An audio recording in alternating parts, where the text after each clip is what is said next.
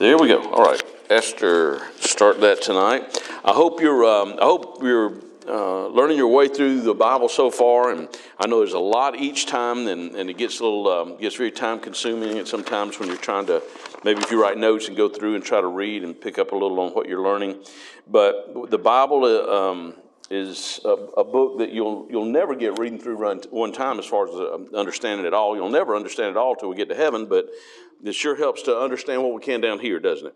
So we, um, as we study this and and uh, go through it, I hope this is helping you to see how, especially right now, the Old Testament fits together because um, we've seen and made our way all through the time uh, of all the kings uh, that, that reigned and then uh, the time of captivity. And so, as we'll see in just a moment, Ezra, Nehemiah, and Esther, these three books happen after the time, or during the time actually, of captivity, or as the captivity is coming to the end. Also, tonight, I had to make another adjustment on, on the. Uh, on the calendar, on the time uh, for this, because I come to find out that I had a, a date with um, Nehemiah mixed up, and so we'll, we'll look at that a little bit more in just a moment. But Nehemiah was our previous book. And as we said, Ezra and Nehemiah, they run right together because you see their names in, in either book there, especially uh, Ezra's name and Nehemiah. And um, these three books occur after the Israel is in captivity. And as we'll see tonight, this has to do with the group of the Israelites, of the Jews that are in, um, in uh, Persia. Uh, and we, we know that um, Nehemiah was there, and he was in the king's uh, palace. He served a very important role, as we talked about last week. So at this time, they're, they're still in Persia, and this actually will occur a little bit before Nehemiah. We'll get that in just a moment. So there are 10 chapters in the book of Esther. And the theme or the, the main statement about the book is simply the phrase that is used in chapter 4, we'll get to uh, such a time as this. And we'll see that tonight in chapter 4, verse 14, and the importance of um, God using this, this uh, lady, young lady named Esther, uh, to spare God's people that were there in captivity. So um, let's move on with that. So they, they had been in captivity in Babylon, Judah had, and in Persia, uh, because Persia became the next world power. Babylon, as we said when we studied um, Nehemiah and Esther, or excuse me, Nehemiah and Ezra, Ezra and Nehemiah, that Babylon is modern day Iraq and Persia is modern day Iran. And so, um, to give you an idea of where the location is east of Israel, um, when they went into captivity, that's where they, they found themselves. So, uh, Persia had become the world power a number of years before we get to Esther tonight. They'd become the world power. And we talked about in Ezra and in, Nehemiah uh, this was this slide was in, in those uh, studies also. That Daniel five, chapter five, and Daniel chapter six talk about how um, Babylon had uh, their kingdom had fallen, and Persia took over as a world power for a time. All right, so in uh, when we studied Ezra, and this week I put Ezra up there when I put one fourteen. I had that missing last week or two weeks ago. When we're studying Ezra in chapter one, verse one to four it's, it's, um, it's where King Cyrus of Persia proclaimed that Judah returned to Jerusalem and they could come back. Well, because of that, uh, God laid it on Nehemiah's heart to come back to the land, uh, to uh, the city of Jerusalem, and to rebuild Jerusalem, and laid it on, Nehem- on Ezra's heart to come back and rebuild the temple. But the difference with, um, with Esther is this is concerning many of them that decided to remain in Persia. They didn't go back to Israel. They remained there in Persia. That's very important to understanding the book of Esther and into understanding why, as, as, uh, as I mentioned last week, giving a little, little um, kind of a uh, little advertisement about it, God's name is not found at all in the book of Esther. And we'll see that tonight and, and maybe find, find out why it's not, he's not found there. But his people, the, this group of, of his people, stay in Persia. They did not, they do not end up going back, at least not at this time, not end up going back. Go with me to Deuteronomy, if you will. In just a moment, we'll go into Esther chapter 1 and, and skip around there a little bit. We go back to the Old Testament book of Deuteronomy, chapter 31. And so, way back, when Moses was still living, and before, remember, Moses was way before any of the kings. Um, he was before, way before Saul. And in fact, he was um, Joshua was uh, Moses' minister, scripture says, And um, then Joshua led them in the book of Joshua into the promised land. But look when it, at chapter 31 of Deuteronomy, verses 16 to 18. And the Lord told Moses, This is what's going to happen way on after you die, Moses. Verse 16. And the Lord said unto Moses, Behold, thou shalt sleep with thy fathers. That simply meant that, you know, he would die and be buried with his, with his uh, ancestors. And this people will rise up and go whoring after the gods of the strangers of the land. God uses an interesting word there because he uses a, a term that they would understand physical adultery for spiritual adultery and he, he, just, he uses that to um, as a word that would help them understand uh, when they went after false gods and false idols that's the way god felt about it they were basically you know forsaking him for these idols all right continue that whether they go to be among them and will forsake me and break my covenant which i have made with them then my anger shall be kindled against them in that day and i will forsake them that's an interesting thing these are God's people, and yet there would be a time in their history where He would forsake them. Fast forward to the book of Hebrews. The Bible tells us about our Savior. He will never leave us nor forsake us, right? Isn't that a great promise? It's great to be living in the New Testament times, isn't it? I will forsake them. I will hide my face from them. They shall be de- devoured, and many evils and troubles shall befall them. And it sure did. Um, so they will say in that day, Are not these evils come upon us because our God is not among us? And I will surely hide my face in that day for all the evils which they shall have wrought, in that they are turned unto other gods. So God told Moses, Moses, this is what's going to happen well on after you die.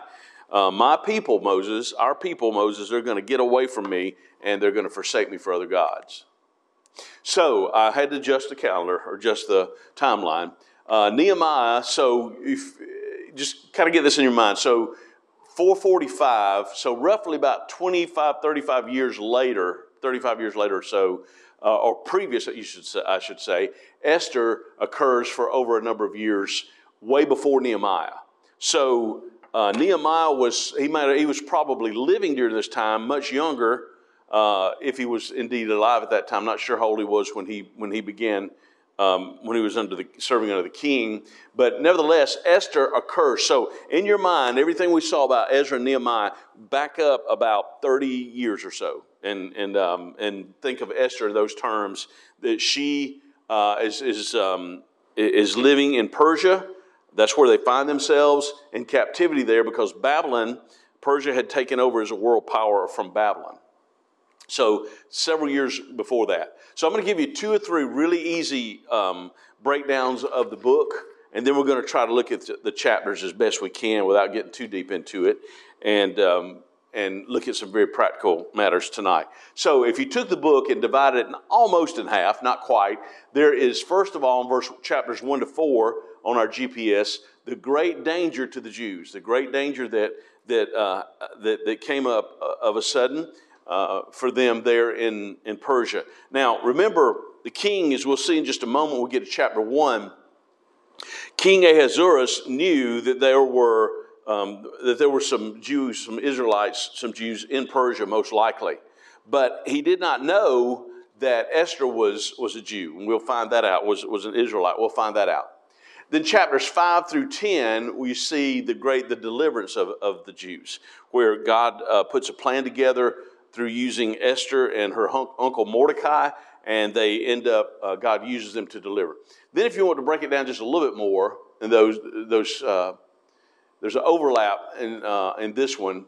We saw 1 through 4 and then 5 through 10. So in chapters 1 and 2, we see the rise of Esther, um, we see the lies of Haman, and then we see the prize of faith. I got this outline from uh, from Willmington's Guide to the Bible, is where I got that one for to, to break down. So we see um, where Esther comes on the scene in chapters one and two, and then uh, Haman all of a sudden comes out of nowhere. He's an interesting character. Going to spend a little sidetrack study on him tonight.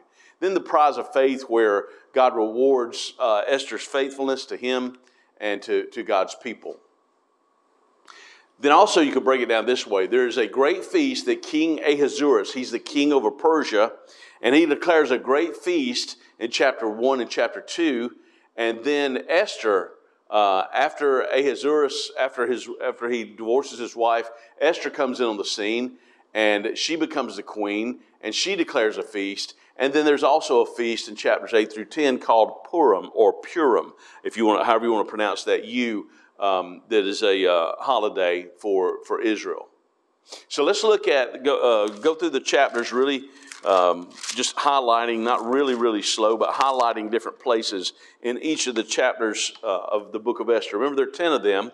So when you get to chapter 1, you see where King Ahasuerus is the, um, is the uh, king over, over um, Persia. Let's read down from verse 1 through um, to verse 4.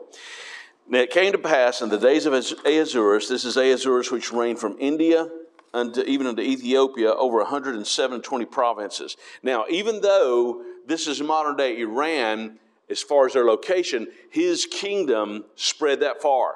It spread to, um, as you see there, Ethiopia um, and India, which would be south southwest of the, or actually India would be southeast a little bit, and then Ethiopia would be southwest. Uh, in the African continent. So you see his kingdom kind of spread out like that um, to the east of Israel. It, the, just as a side note, India is only mentioned a couple of times in Scripture, and both times it's here in Esther. The only time India is mentioned here. But anyway, um, 107 20 provinces, 100, 127 provinces. So he had the kingdom broke up that way into all those provinces. Um, regions would probably be what we would, how we would think it would be. Bigger than a state, but it'd be kind of a region, of maybe what we think of as two or three states. Verse 2 that in those days when King Ahasuerus sat on the throne of his kingdom, which was in Shushan the palace. And remember, that's the same palace. When Nehemiah comes on the scene, the next king, Nehemiah serves under him. So Ahasuerus was not the king when Nehemiah reigned. Remember, we said Saul, where his, his time was about 30 something years later um, in Shushan the palace. In the third year of his reign, he made a feast unto all his princes and his servants, the power of Persia and Media, the nobles of the princes of the provinces being before him. And he showed the riches of his glorious kingdom and the honor of his excellent majesty many days, even a hundred and fourscore days. That's 180 days for six months. People come to see his kingdom and all his riches and all his wealth and all the beauty of his kingdom. Now remember, Persia is not a is, is not they don't serve the true and living God. Remember, they don't, they don't serve the, the real living God. And so, uh, as he declares this feast, um, he pretty much has himself set up, you know, as, as just um, the center of his universe. And so he wanted everybody to come see, you know, the beauty of all he had and everything. And uh, he was going to, he has a feast that says the next uh, verse for, for uh, a couple of verses, for seven days, there's a feast. And um, his uh, wife at the time, Vashti, um, did not want to be a part of that. She didn't want to, to, to, to, come to the feast and all that he was doing. And so I'm kind of I'm kind of jumping over this now. I'm, I'm, leaving out some details to hit some high spots. And so um, being a, a, a, pagan king, uh, it, you know, he it got to his uh, ego. He didn't like that. He got angry about it, and then he ends up uh, divorcing her. Um, he lets her go. He gets rid of Vashti, and he divorces her basically. And so um, you read on through there, and look at verse, um, I'm going to pick up at verse 17 and verse 18 For this deed of the queen shall come abroad unto all women, so that they shall despise their husbands in their eyes. When it shall be reported, the king Ahasuerus commanded Vashti the queen to be brought in before him, but she came not. Likewise shall the ladies of Persia and Media say this day unto all the king's princes, which have heard of the deed of the queen, thus shall be uh, there arise too much contempt and wrath. In other words, you know, what she did, um, the other uh, Persian women will decide to do the same thing, and there's going to be upheaval in all their, their households. And so the king um, was uh, put in a very difficult place, and he ends up uh, putting her away. He ends up basically divorcing her. And then you get into chapter two, and we see where um, we see where Esther comes in on the scene. And so um, pick up at verse um, uh, let's see, pick up at verse number five. Enter in, enter in one of our heroes here. Now, in Shushan the palace, there was a certain Jew whose name was Mordecai, the son of Jair, the son of Shimei, the son of Kish, a Benjaminite. Who else was a descendant of Kish? Remember? King Saul. Remember earlier on, King Saul was a son of Kish. He came from the tribe of Benjamin also. So, um, Mordecai is, is a descendant of that same family from Benjamin and from the family of a man named Kish. Verse 6 Who'd been carried away from Jerusalem with the captivity which had been carried away with Jeconiah, king of Judah, whom Nebuchadnezzar, the king of Babylon, had carried away. So, Mordecai was probably on, on up in, in years pretty good here, and um, he had been carried away with the original group that went into captivity. And so he was still alive, and as they go into Persia, uh, into captivity, um, he is um, he's uncle, as we find out, he's uncle to Esther. Pick up verse 7. He brought up Hadassah, that is Esther, his uncle's daughter, for she had neither uh, father nor mother, and the maid was fair and beautiful, whom Mordecai, when her father and mother were dead, took for his own daughter. Actually, it would be a, more of a cousin, but anyway, depends on how they how they uh, measured family members in those days. But anyway, um, her parents had died, and he basically adopted her and he uh, raised her up to adopt her at whatever age her parents died. There is a um, uh, Christian, uh, well, I think a Christian, Christians put it out. There's a movie uh, called A Night with the King. You ever seen that movie? It's uh, it's really, I think it's pretty accurate as far as the uh, events here, and it's it's a really good movie if you've not seen that. Um, it's out on DVD, and you might be able to get it on other streams or something too. But um, it's a really good. I think it's a really good um, depiction of of the book of Esther and it, it focuses a great deal on Mordecai and her relative there, and then, of course, on Esther also. So, as you, as you read on down through here, you find out that Mordecai, he ends up hearing about an assassination plot uh, in this chapter. Um, Esther becomes the new queen uh, after Vashti is um, um, is, is set aside after, after he divorces her. And you read, the, read in here where she becomes the queen. But here, as you read on through here, getting towards the end of the chapter, you see that Mordecai hears of a plot. He, he catches wind of a plot to assassinate King Ahasuerus. Look with me at verse um, 15, uh, chapter 2, verse 15. Um, now, when the turn of Esther, the daughter of Abihail, the uncle of Mordecai, who had taken her for her, his daughter, was come up to go into the king, she required nothing but what Hegai, the king's chamberlain, the keeper of the women, appointed. And Esther obtained favor in the sight of all them that looked upon her. Esther was taken unto King Ahasuerus, uh, his house royal in the tenth month, which is the month Tebeth, in the seventh year of his reign. And it says there in verse 17, he loved Esther above all the women, and she obtained grace and favor in his sight. And so then she becomes his, his bride.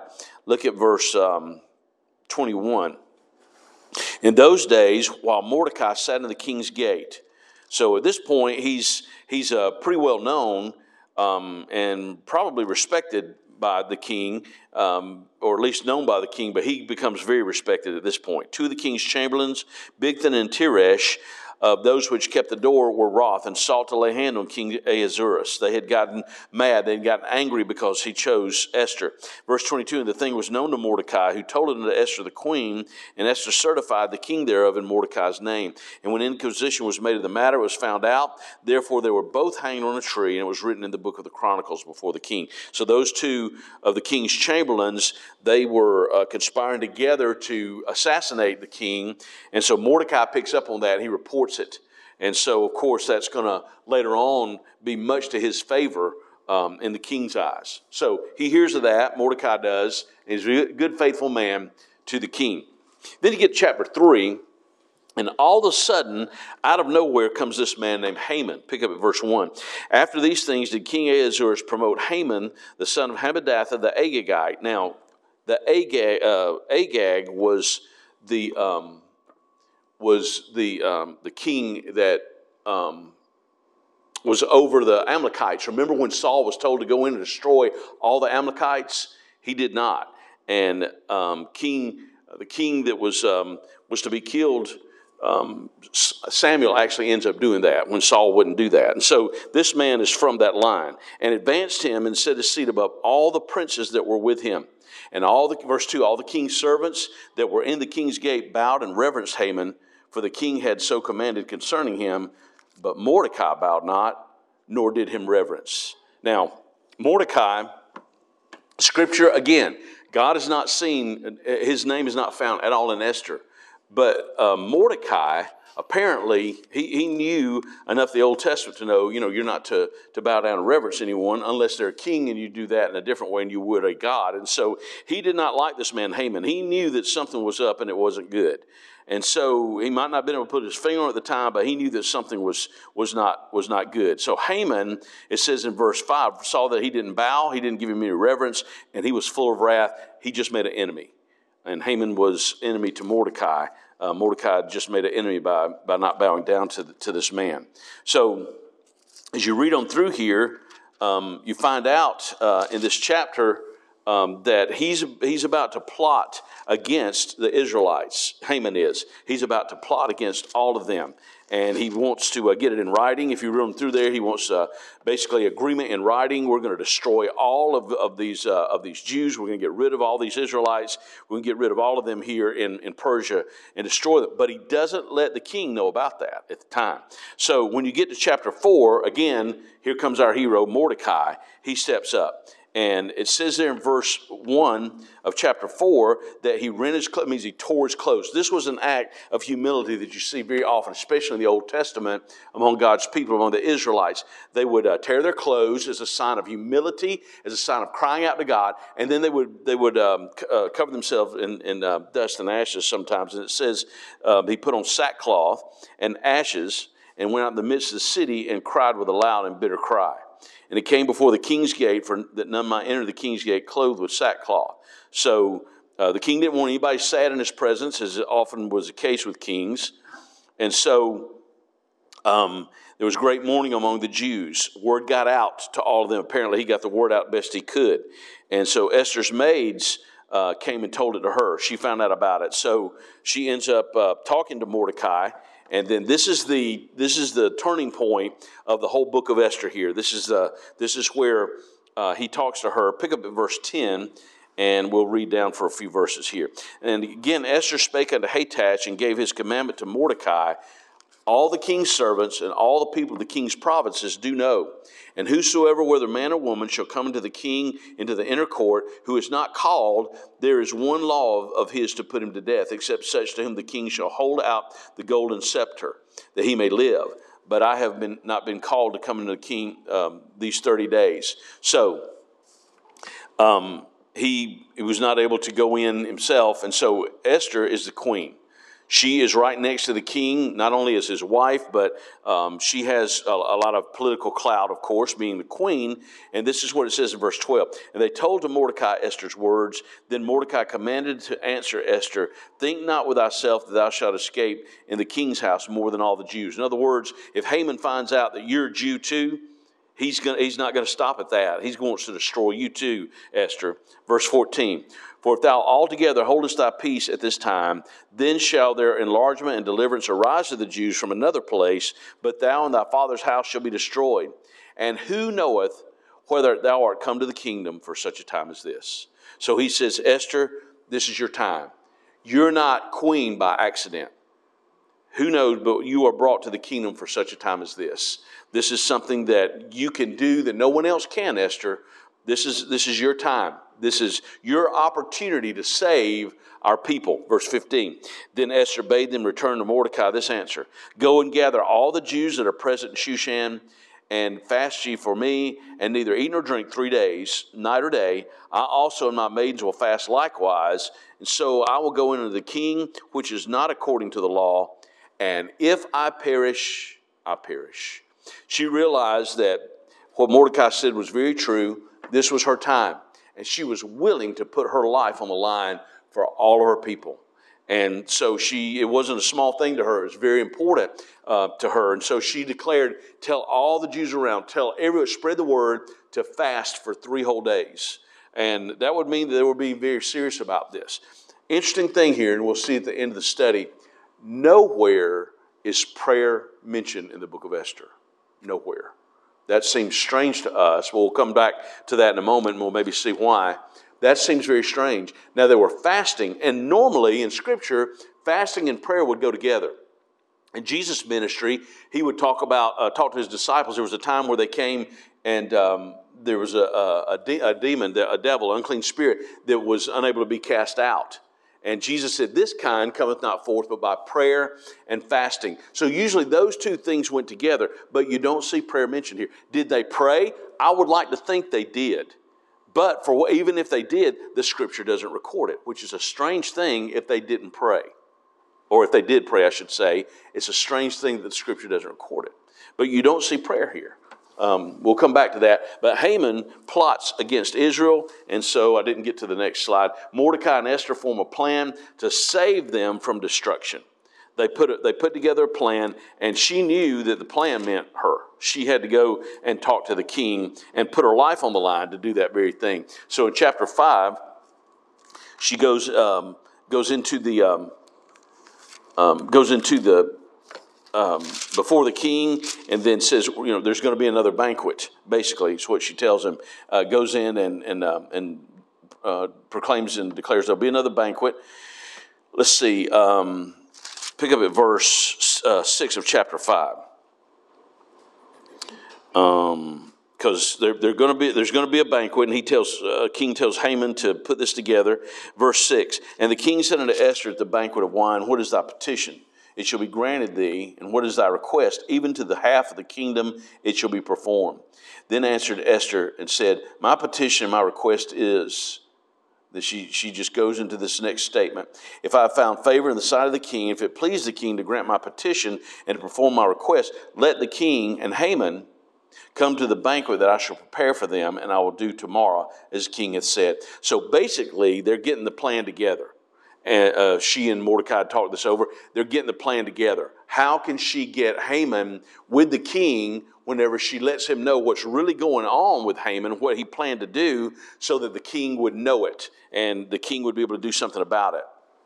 So they agree to come to the banquet. Verse 5 Then said Zeresh, his wife, and all his friends unto him, Let a gallows be made of 50 cubits high, and tomorrow speaking to the king that Mordecai may be hanged thereon. So Haman was going to have this great big party, and he was going to see Mordecai, he wanted to see Mordecai hanged um, and uh, to get rid of him. He didn't like him. Remember, he was the one who did not bow down to him whenever the king mentions Haman, and Haman wants to get all these accolades. He was the only one Mordecai wouldn't bow down to him. Go merrily to the king to the banquet, and the thing pleased Haman, and he caused the gallows to be made. He didn't know that he was making the gallows that was going to be his own that was going to be for himself. Then you go into chapter 6, verse 1. The king couldn't sleep that night, and then he found the records of, uh, of their kingdom and began to read it. That'd put you to sleep, probably.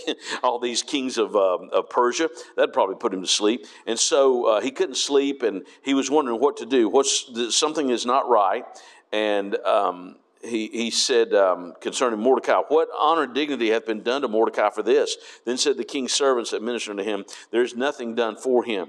And the king said, Who's in the court?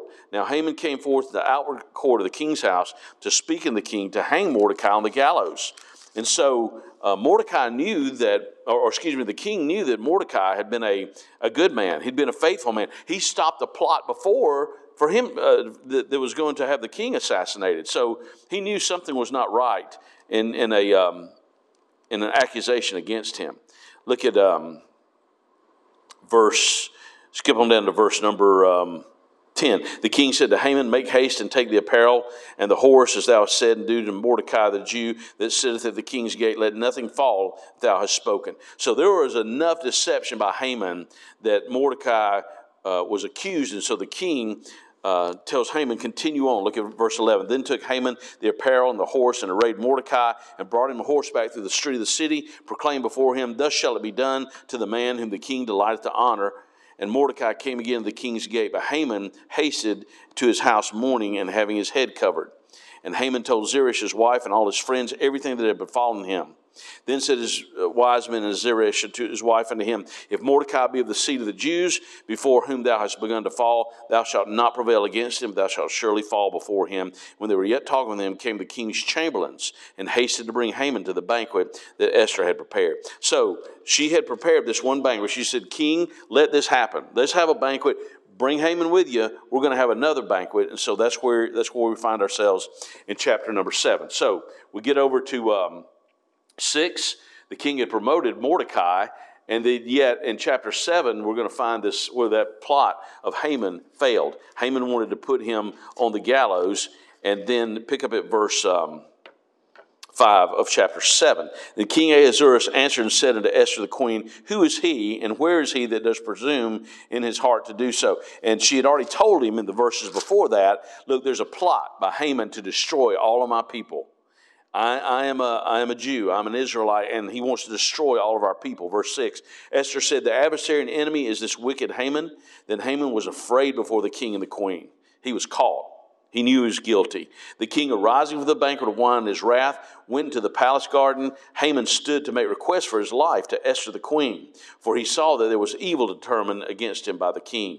Then the king returned out of the palace garden, and then you read on down to verse, uh, skip, skip 8 and go to 9. And Harbona, one of the chamberlains, said before the king, Behold, also the gallows 50 cubits high, which Haman had made for Mordecai, who had spoken good for the king, standeth in the house of Haman. The king said, hang him thereon. So they hanged Haman and the gallows that he had prepared for Mordecai. Then was the king's wrath pacified. So Esther puts her life on the line. Mordecai, uh, he was almost put to death by accident had, had Esther not stood up and had Esther not told the king what was really going on. This Haman is the one that is the wicked one. He is the one that's made this plot, and he's trying to put it all on Mordecai and put his name all over it. And then, of course, after that, there is rejoicing in chapter 8.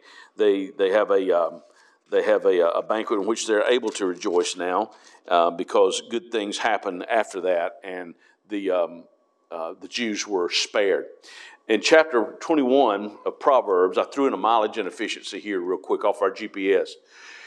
The king's heart is in the hand of the Lord, as the rivers of water, he turneth it whithersoever he will. He did that for uh, Nehemiah. Remember, God used uh, Nehemiah as he stood before the king, and the king gave his blessing on Nehemiah to go back. In fact, he even helped him bankroll it to get to go back and to rebuild Jerusalem. And so here we see where the Lord uses a king, uh, in this case, uh, Ahasuerus, to spare his people um, because they had uh, they had. Um, uh, even though Haman had sought to destroy them, uh, God wanted to spare his people, and he saw the, the uh, the uh, courage of Esther and of Mordecai and their willingness to stand for their people. So in chapter 9, the enemies were slain. In fact, it mentions 10 of, uh, of his sons, of Haman's sons, they were hanged also. You go read in chapter um, thir- uh, 9, verse 13, they're hanged upon the gallows also. And then there's a new feast that begins in chapter 9. It's the Feast of Purim or Purim, and we'll come back to that in just a moment at the end and then uh, Mordecai is promoted, promoted to the king's right hand. So it was written, let's look at the mileage and efficiency. It was written to Israel uh, to remember for history and for posterity. Um, and remember, as they had already, um, you know, already had, had uh, learned hard lessons under the kings that disobeyed, is why they went into captivity in the first place. Now they're, they're to learn from this. Also, uh, we see in this, in this book of Esther, one of the things we see, and some of the lessons here are, are negative, but a lot of lessons in life are, and we have to learn from them. God's people became too comfortable in a strange land. Uh, Hebrews chapter 11, verse 13 speaks of Abraham and talks about he was, you know, basically a stranger uh, and a pilgrim. And so God's people became too comfortable in a strange land, and uh, while they were there, unfortunately, there was a plot made to get, get rid of them the longer and farther you stay from the Lord, the more difficult it can be to return. And they they uh, learned that the hard way also. Um, they had stayed away from him again. God's name is not even mentioned in the book of Esther. No mention of prayer, but an emphasis on human effort. Everything they did was their plan. Did they pray? I would like to think they did, but the scripture never records that any of them prayed in the book of Esther. It doesn't record of her or Mordecai or any of the rest of them. God preserved them because they're his people, but there's no mention of his name. He preserved them because, you know, he had a covenant with Israel and he wanted to spare them. God always has his remnant and he wanted to spare them even though they had been taken into captivity, um, but even though there's no mention of his name. There's no mention of being thankful. Uh, they do mention having a feast there, um, but there's no, no mention of their thankfulness, even though they do have a feast. Um, but unlike in Nehemiah, where you see them giving thanks to the Lord. Now, off the beaten path a little bit. We see a genuine conspiracy in Scripture, and that's from Haman.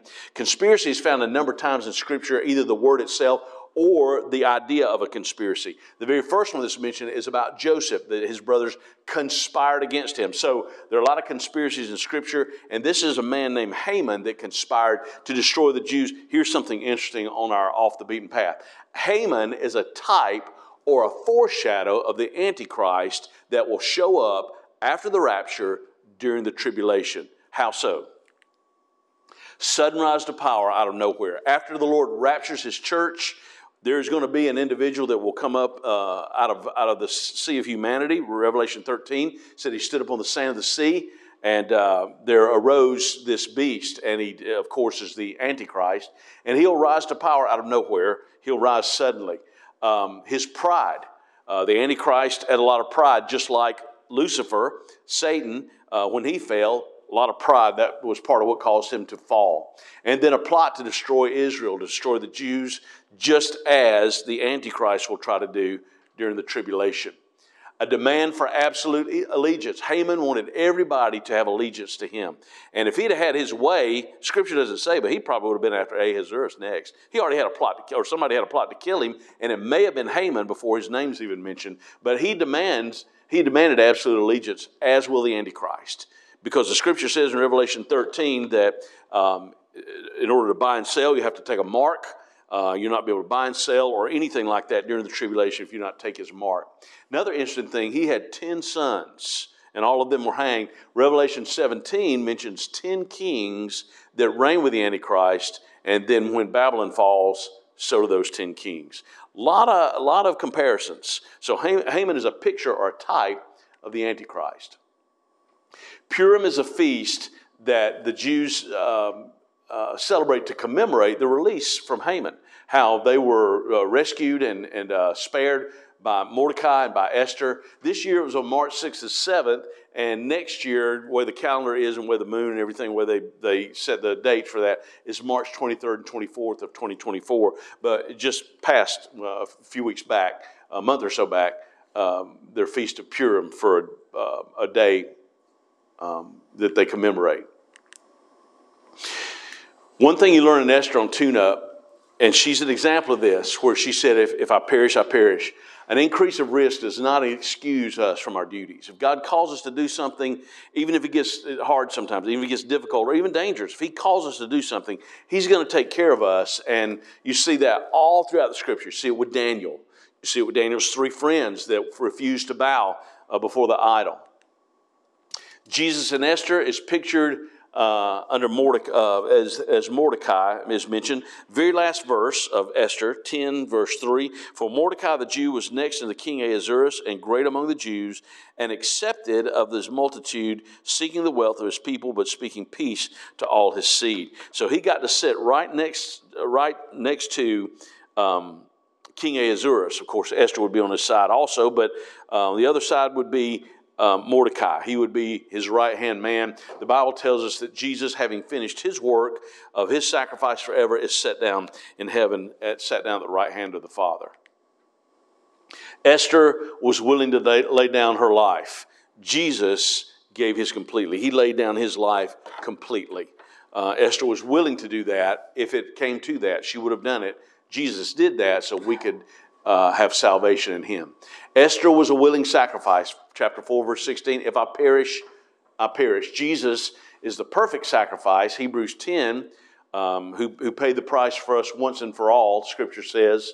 But for the Christian, every day we're to be a living sacrifice. Romans 12, verse 1 I beseech you, therefore, brethren, by the mercies of God, that you present your body a living sacrifice. That is, the Lord wants, to live, wants us to live for Him every day, uh, not to be a, a sacrifice uh, a dying sacrifice like they had in the Old Testament, but a living sacrifice day by day. A few verses for the um, home address. Chapter 4, verse 14, the, probably the best known verse in all of the book of Esther and the key to the book, uh, where she come to the kingdom for such a time as this. And then 416, where she said, If I perish, I perish. then in chapter 9, verse 19 and 22, it describes uh, in their feast that it was a feast, a good day, and it was a, it was a day of feasting and of joy. Now, again, thankfulness is not mentioned. Maybe they do. Maybe they did thank the Lord in what they did, but it never does say it. But it did say it was a day of joy because they had that feast to commemorate how God had, or how they'd been spared uh, from the enemy. All right, we'll stop there for the night on the book of Esther. Any questions? I probably a few things I might want to mention or ask, but anything on Esther tonight that you can think of? I can think of something from Sunday. Huh? I can think of something from Sunday. Oh, from Sunday? Yeah, and, um, since I have an opportunity, he said that, um, Oh, about change? two things, oh, oh, oh, oh, oh, oh. It's killing me and I'm sorry. Uh, the quote, "A bad memory and," Um, what was that? It was Adrian Rogers. He said, Sometimes the good old days are a combination of a bad memory and wishful thinking. wishful right, right, right. Thank you. Yeah. I looked to find that in print, but I know Adrian Rogers said that. I just can't find it Yeah, I- anywhere. I looked. I know so too, I remember the Yeah. wishful thinking part. Yeah. Thank you. Mm-hmm. All right, anything else? Lord willing, we'll be in Job next week. You talk about a lot to cover. Whew, it's going to be a lot to do in one night. That's 42 chapters, a lot to talk about. But that'll be a good study. All right, let's stand and close in prayer and we'll dismiss. Thank you, Lord, for the day, and uh, we thank you for your goodness. And we thank you that we can come to you, Lord, with every need of our life. And we, we have so many of our church family we're lifting up to you tonight, and we have in our prayer request time. We're grateful, Lord, that you know every need. And we pray, Lord, that you'll help us as we pray for others to to know how you work through prayer and the way you can answer in ways that we that we may never have imagined, Lord. We're grateful for the fact of knowing that you're God who saves us, and not only that, you're God who takes care of our every need because we belong to you. I pray that you'll watch over us as we leave from here tonight and keep us safe. We ask all this in Jesus' name. Amen.